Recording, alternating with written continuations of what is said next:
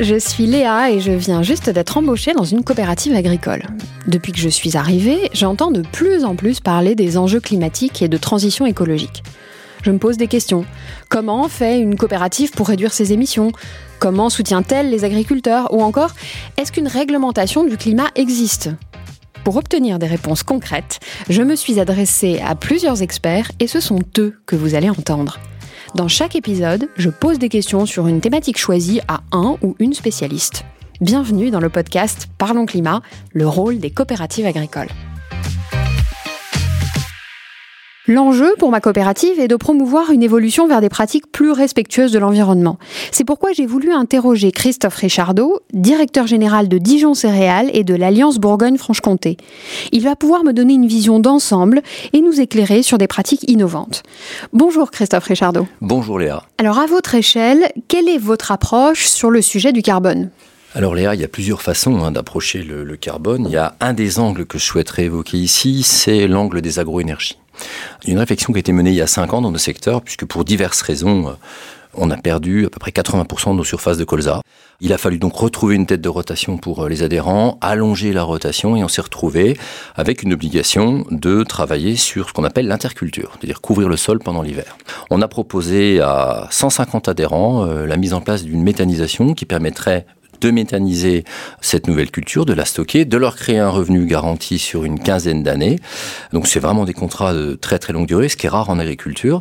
Et quelque part de produire du gaz pour la région, en local, de façon relativement importante, puisque on injectera, alors c'est un projet né en 2018, mais on injectera en mars prochain et on alimentera à peu près 15% des besoins du territoire pour un département comme la Côte d'Or qui est de l'ordre de 500 000 euh, habitants.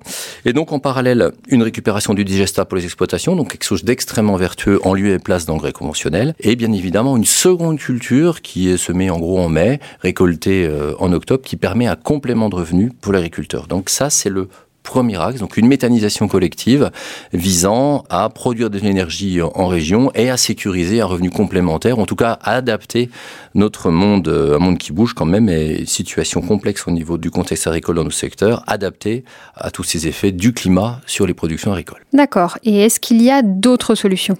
Alors la seconde solution qu'on a, qu'on a travaillée et qui est en cours de développement, c'est ce qu'on appelle l'agri-photovoltaïsme. Ce sont des panneaux positionnés à 5 mètres de haut, une culture alimentaire qui reste en production sous les panneaux, des projets collectifs, c'est-à-dire qu'on vise sur les exploitations dans nos secteurs, là où elles sont éligibles, une quinzaine d'hectares par exploitation, un revenu pour l'agriculteur euh, sur ses productions solaires qui s'étalent sur 40 à 50 ans. Donc là encore, on donne de la visibilité sans péjorer la partie euh, production alimentaire et encore une fois en rentrant dans une forme de durabilité, production d'énergie verte sur les territoires et créant de fait un revenu euh, stable, plus stable, ce qui est rare avec les, les évolutions climatiques, complémentaires pour l'agriculteur. En parallèle, si vous cumulez l'électricité verte produite par l'agri-PV et puis le gaz produit euh, par la méthanisation, on amène dans le territoire une énergie verte relativement conséquente. On peut travailler avec les collectivités, les alimenter en énergie, travailler avec euh, les villes, travailler avec les entreprises du secteur. du coup, la coopérative et le monde agricole rentrent dans un écosystème plutôt positif et plutôt intéressant sur des marchés qui, euh, en tout cas à ce stade de nos réflexions, sont vraiment porteurs de valeur pour les années qui viennent. Est-ce qu'il y a un intérêt à analyser une filière dans le cadre d'une transition bas carbone? Alors oui, euh, le climat évoluant, on est quand même assez persuadé que dans les 5 à 10 ans, on aura une climato qui est plus proche de celle de 300-400 km au sud de Dijon qui va arriver. Donc on est en train de travailler des espèces qui se travaillent là-bas, des abricots, des herbes de Provence. Et on est en train d'accompagner nos agriculteurs, alors dans le cadre de la R&D pour l'instant, mais potentiellement avec des industriels qui peuvent nous conférer des surfaces. On est en train de travailler des surfaces de fruits, par exemple des pommes, des poires, des abricots, qu'on pourra contractualiser avec des industriels, avec euh, la distribution locale, avec des collectivités qui sont aussi intéressées. Donc on peut parler des grandes villes de Bourgogne-Franche-Comté qui sont intéressées pour ces approches contractuelles, pour alimenter les collèges, les lycées. Et on rentre dans quelque chose de vertueux, c'est-à-dire de relocalisation de l'alimentation de nos territoires. Tout à l'heure, vous avez parlé de la recherche et du développement, mais je sais que vous avez aussi développé une expertise data très puissante. Est-ce que vous pouvez nous en dire davantage? Alors, effectivement, on a mis en place une équipe data. Ils sont six aujourd'hui. Six data scientists. Donc, ce sont des ingénieurs formés à l'utilisation des mathématiques ou des professeurs, hein, des gens très très bien formés. Je vous donne un exemple. Aujourd'hui, c'est une équipe qui est capable de passer un drone sur un champ de colza, par exemple, d'analyser euh, la vidéo, de la transformer en langage informatique et de la traduire en conseil à l'agriculteur. Ça, c'est une première donnée.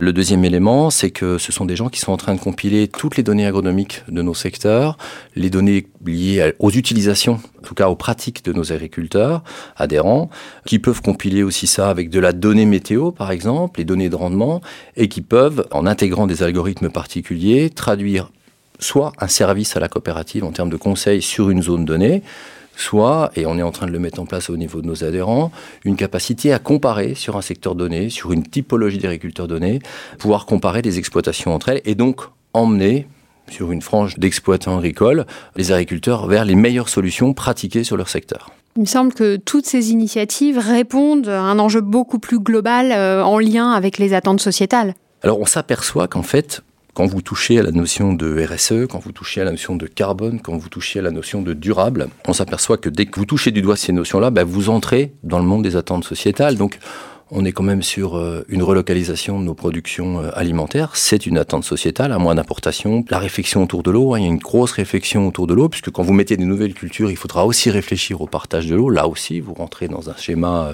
durable. Et quand vous travaillez des grands virages, par exemple les virages de l'agroénergie, bah, vous relocalisez vos productions d'énergie en local et donc vous répondez aussi à une demande des citoyens qui touche à la souveraineté énergétique.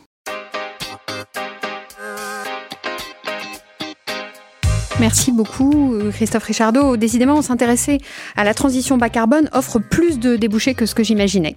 À bientôt pour un nouvel épisode. Merci Léa, à bientôt.